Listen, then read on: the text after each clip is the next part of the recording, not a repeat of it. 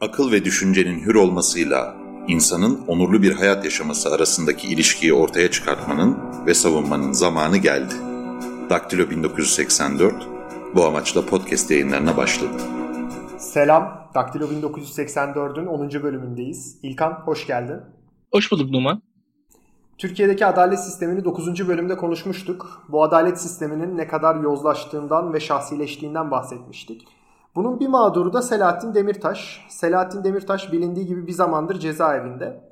Geçtiğimiz hafta önce tahliye ettiler ardından yeniden tutukladılar gibi bir şey oldu tabiri caizse. Benim burada yorumunu merak ettiğim konu şu. İktidar sahipleri neden Selahattin Demirtaş'tan bu kadar korkuyor?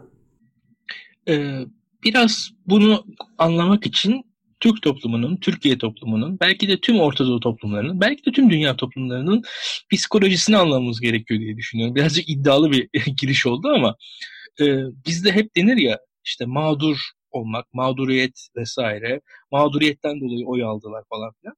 Türk halkı benim gördüğüm kadarıyla mağduriyetten dolayı oy vermiyor açıkçası. Aksine mağruriyetten dolayı, galibiyetten dolayı, belki galibiyet hevesinden dolayı, belki iktidar hevesinden dolayı oy veriyor. Bu açıdan e, iktidar çok iyi biliyor ki Selahattin Demirtaş'ın hapisten çıkması HDP için, HDP hareketi için, Selahattin Demirtaş'ın bulunduğu siyasal hareket için bir zafer demektir. Ve bu zafer duygusunu yaşatmak istemiyorlar ve çok net biliyorlar ki Selahattin Demirtaş'ın hapisten çıkmasının çıkması hadisesinin kendisi HDP'nin oyunun AKP aleyhine yarım puan, bir puan falan ilerlemesi, yükselmesi demektir. Çok basit bir şekilde söylüyorum. Bunun düşünüldüğüne hemen hemen eminim. Yani Selahattin Demirtaş hapisten çıkarsa HDP'nin oyu yükselir.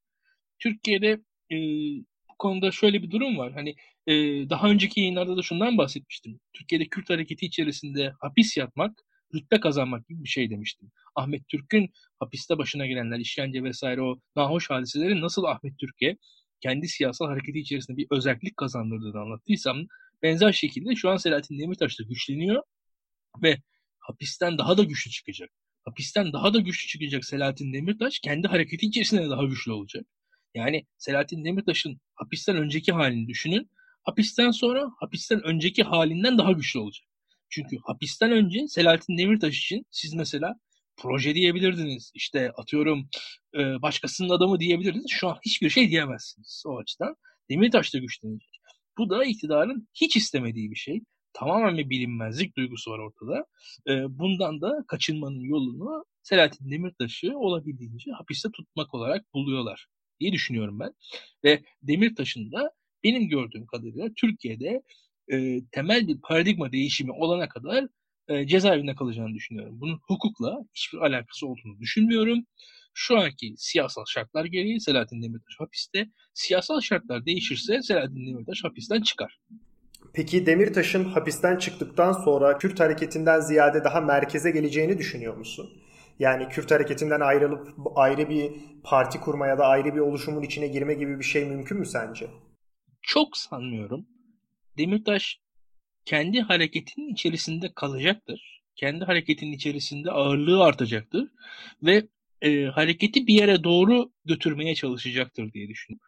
Öyle bir bağımsız e, bir yönelimi ben şu an olası görmüyorum. E, olur olursa aslında ne olur bilmiyoruz. Ama Türkiye'de şimdiye kadar ben e, HDP'nin bulunduğu e, sol siyasal, sol Kürt siyasal hareketinin içerisinde hiç böyle bir e, ayrışma denemesinin başarılı olduğunu görmedim.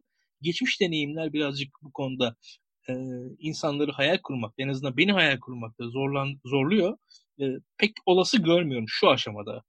Olur mu? Eğer başarılı olursa çok inanılmaz bir şekilde tüm Türkiye'yi alt üst eder. Yani öyle söyleyeyim. Yani %35'lere kadar giden bir e, oy potansiyeli olduğu açık. Ama olası olduğunu düşünmüyorum. Çünkü şöyle söyleyeyim. Bir önceki yayınlarda ne demiştim ben özellikle siyasal İslamcı taban için? Siyasal İslamcı taban Ahmet Davutoğlu'nu sevse de Ahmet Davutoğlu'na Tayyip Erdoğan aleyhine olduğu bir oyu verir mi? Ben zannetmiyorum demiştim. Benzer şey de e, Kürt hareketi için geçerli olabilir diye düşünüyorum şu aşamada. Yani Selahattin Demirtaş e, Kürt hareketi aleyhine bir oy alabilir mi? Yani HDP aleyhine bir oy alabilir mi? Alamaz. Yani öyle bir şeyin olası olduğunu düşünmüyorum ama HDP'yi dönüştürebilir mi?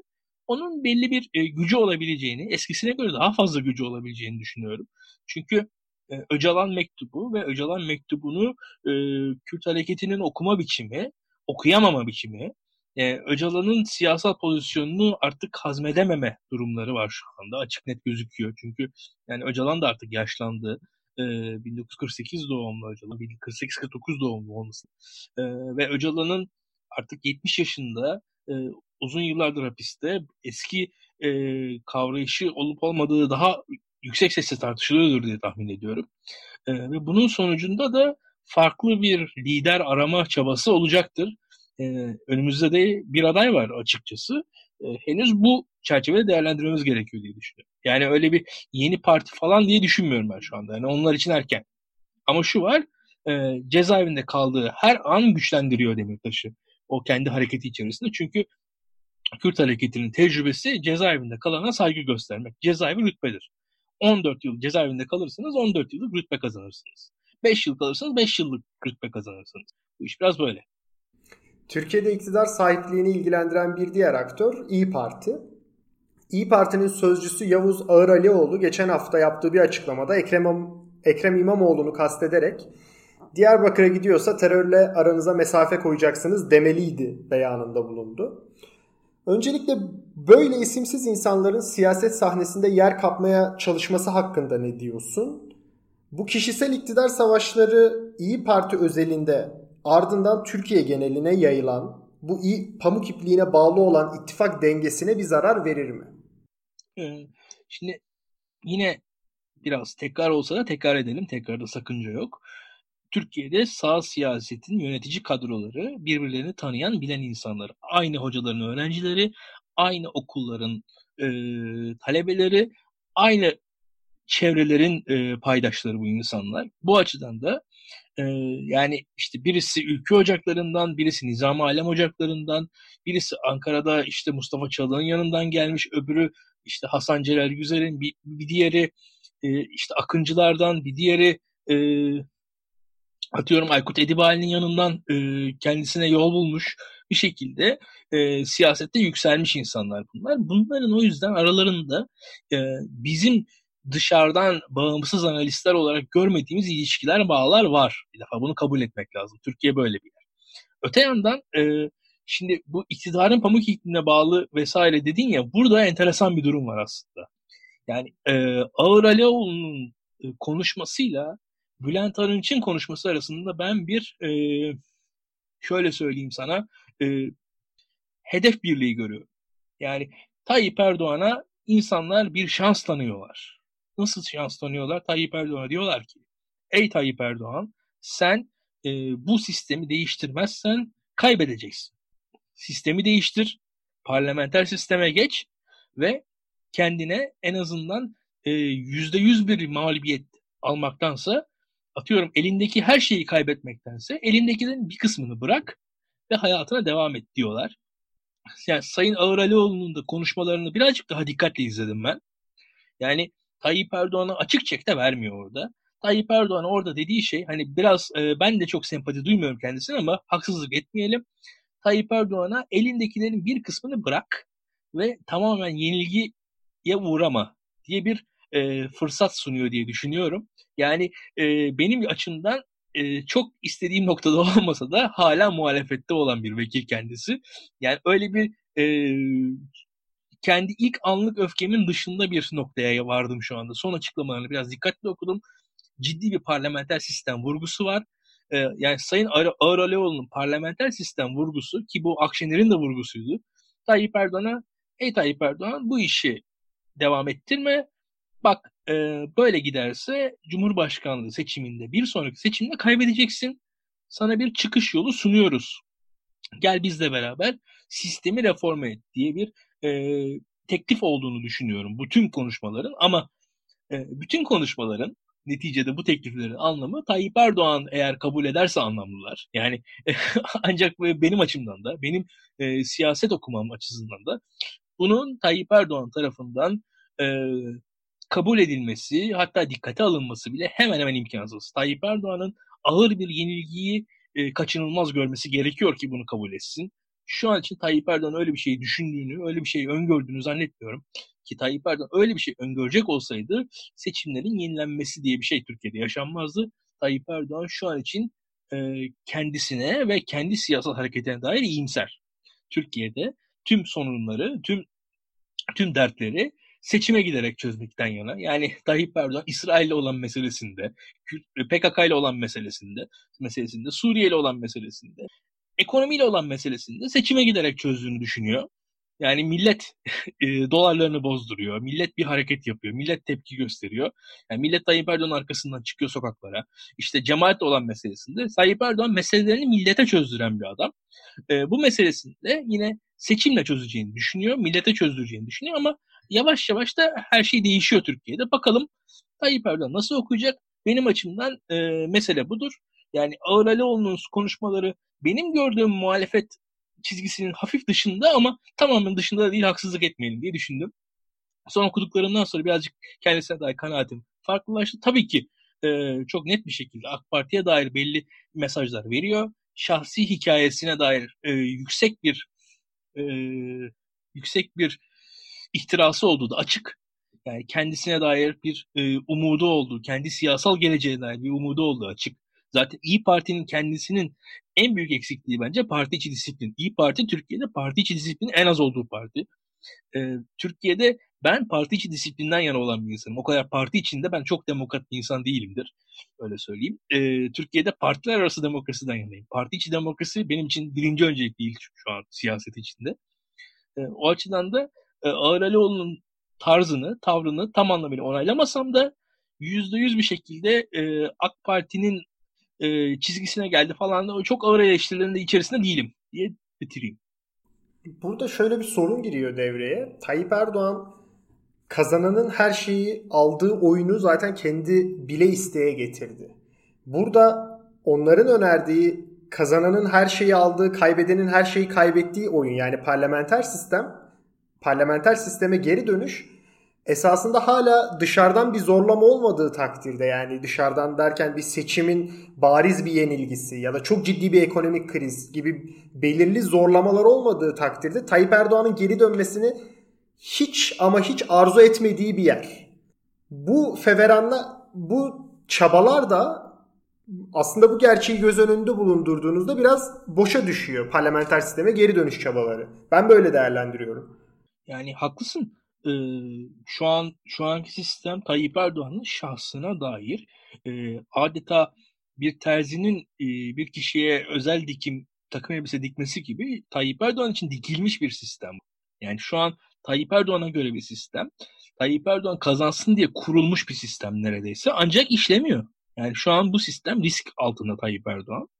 Ancak kimi aktörlerde e, bu sistemde şunu görüyorlar. Yarın Tayyip Erdoğan gider Ekrem İmamoğlu gelirse bizim için daha iyi olur mu? Olur. Ancak bizim için ideal bir durum olmaz.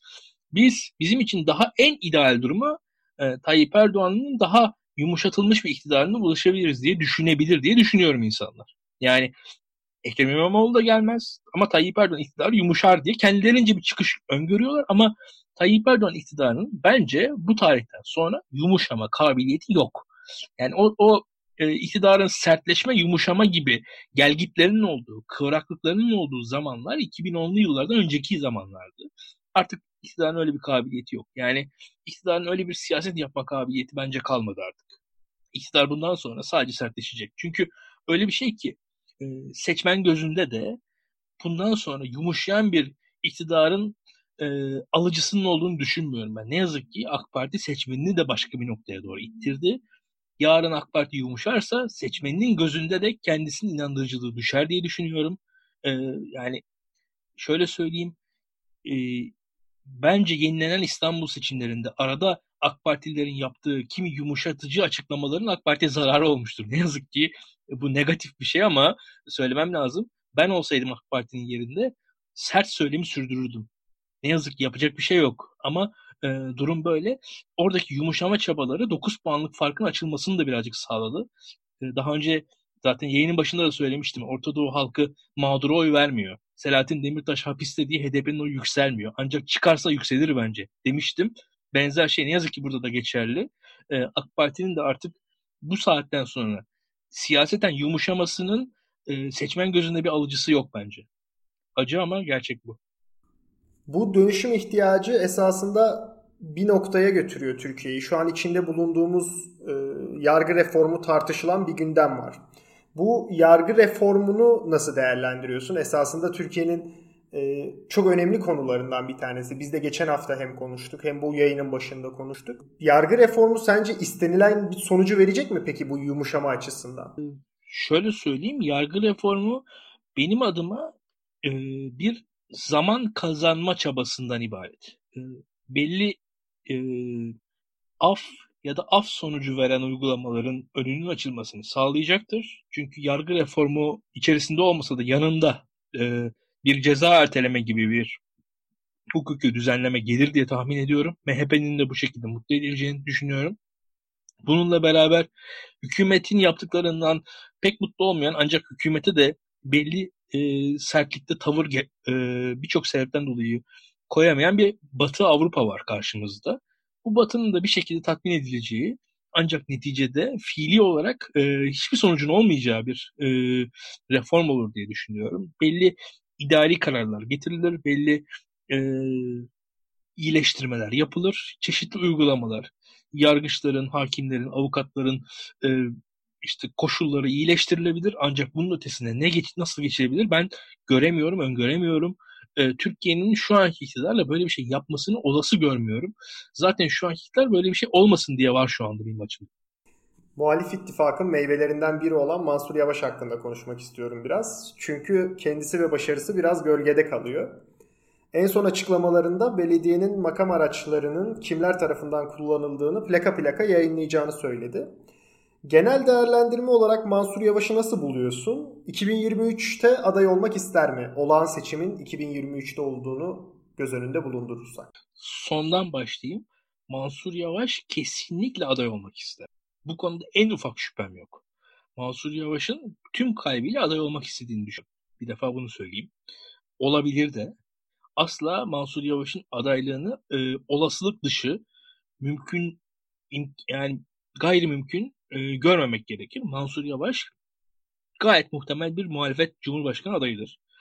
Olur mu olmaz mı bilmiyorum ama olabilir. Yani Mansur Yavaş'ın adaylık ihtimali olmadığını falan düşünmemek gerekiyor. Çünkü dikkat edin Mansur Yavaş'ın konuşmalarına seçimden önce Kürt kökenli seçmenlere yönelik bir sözü vardı. O sözünü revize etti. Kendisini yine e, Madımak katliamına yönelik bir e, açıklaması tweet'i vardı. O tweet'ini revize etti. Çok dikkatli davranıyor. Özellikle kadınlar, evcil hayvanlar gibi e, kimi konularda özellikle bu yolsuzluklar vesaire konularında kentli nispeten CHP seçmeninin bir şekilde gönlünü hoş tutuyor. E, doğru noktalara temas ediyor. Doğru kişilere sinyal veriyor diye düşünüyorum ve e, Mansur Yavaş'ın özellikle kendi kadrosu açısından da e, Cumhuriyet Halk Partili geniş kitleleri tatmin edebilir bir kişilik olduğu açık. E, aynı şekilde milliyetçi seçmeni de tatmin edeceği açık. Burada biraz e, Kürt seçmen açısından bir mesele var gibi gözüküyor.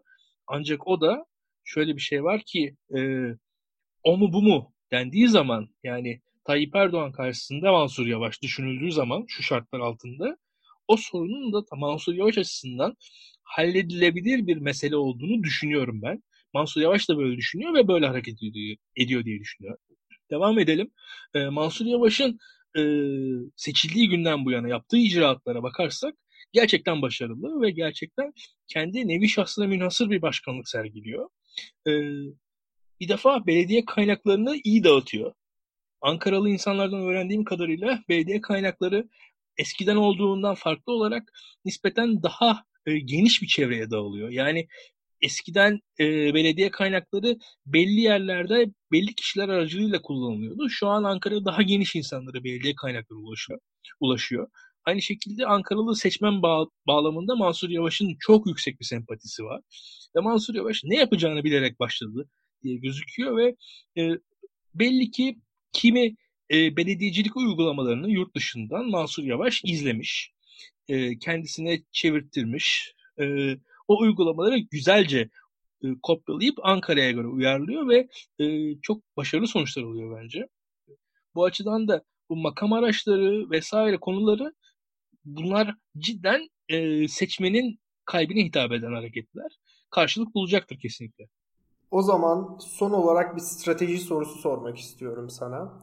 Cumhuriyet Halk Partisi'nin Mansur Yavaş özelinde değil ama daha çok Ekrem İmamoğlu özelinde ya da diğer adaylar özelinde belediyecilikten gelen insanları belediye başkanlığına aday göstermesi bugünden değerlendirdiğimizde olumlu bir strateji gibi gözüküyor. Özellikle yaptıkları icraatlere baktığımız zaman. Bu konuda Türkiye'de siyasete girmenin yolunu açan araçlardan biri artık belediyecilik diyebilir miyiz? Özellikle başkanlık sistemine geçtikten sonra. Çok e, doğru bir analiz. Kesinlikle diyebiliriz. Zaten Türkiye'nin geçmişine bakarsak Türkiye e, Türkiye 1980'lere neredeyse %50'si kırda yaşayan bir ülke olarak girdi. Yani Türkiye etrafındaki ülkelere göre daha kırsal bir ülkeydi. E, Türkiye ancak bugün %80'i kentlerde yaşayan ülke bir defa ve kentlerin meseleleri Türkiye'nin meseleleri artık. Yani bugün tarım Türkiye'nin e, önemli bir sektörü, çok e, hayati bir sektörü, çok ciddi bir şekilde insanı etkiliyor ama Türkiye'nin %10'u tarımla birebir temas halinde. Türkiye'nin %90'ının tarımla e, tarımdan bir geliri, gideri yok bakarsanız. Şimdi devam edeyim. E, şu anki sistem e, bir defa sizin iktidara gelmeden önce kendinizi gösterebileceğiniz bir yer olarak ancak e, belediyeleri ortaya çıkartıyor. Bir de şöyle bir durum var. Türkiye'de ne yazık ki medya e, çok ciddi bir dominasyon altında, çok ciddi bir baskı altında. Ve bu baskıdan dolayı da sizin kendinizi tanıtacağınız başka bir alan yok. Belediyeler ister istemez iktidar istediği kadar medyaya baskı yapsın. Sonuçta belediye başkanısınız siz. Ve e, siz bir gündemsiniz ister istemez. Başka türlü asla gündeme gelemeyecek muhalif siyasetçiler veyahut da farklı siyasal kimlikler belediyecilik üzerinden kendilerini gösterebilir haldeler. Çok net söyleyelim. Mesela bugün Adalet ve Kalkınma Partisi'nden mesela e, Menderes Türel şu an siyasette bence önü açık. Yarın bir gün bir e, siyah, yüksek konuma gelebilir. E, nasıl gelebilir? Belediyecilik sayesinde. Bunun gibi AK Partili siyasal kimlikler de belediyelerden gayet yükselebilirler. Ki bugün e, bir iki tane spesifik aşırı politize bakan hariç birçok bir biz bir bakanlar kurulu listemizi dahi bilmiyoruz. Yani şu an ben sana sorayım Enerji Bakanımız kim? Muhtemelen yanıt veremez. Anlatabiliyor muyum? Hani e, kabinedeki 4-5 bakan hariç İçişleri, Dışişleri, Ekonomi vesaire hariç ondan sonrasının Savunma Bakanı hariç e, bakanların adını insanlar sayamaz. Siyasetle ilgili insanlar ve şu an Cumhurbaşkanı yardımcımızın adı nedir diye sorsak bizim e, yayınımızı izleyen insanlar muhtemelen yanıtlayamazlar. Çoğunluğu yanıtlayamaz. Hatta %80'i 90'ı yanıtlayamaz. Bizim yayını izleyen 1000 kişinin 900'ü yanıtlayamaz bu sorunun yanıt. Sor, soruya cevap veremez.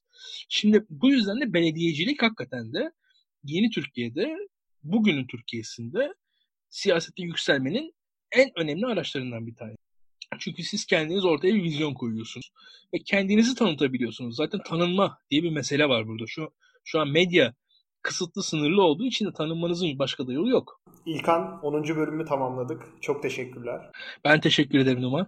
Daktilo 1984'ü desteklemek isterseniz Patreon hesabımızı açıklamada bulabilirsiniz. Podcast'ı beğendiyseniz daha çok insana ulaşmamız için lütfen yayını paylaşın. Yeni bölümlerde görüşmek üzere. Hoşçakalın. Hoşçakalın.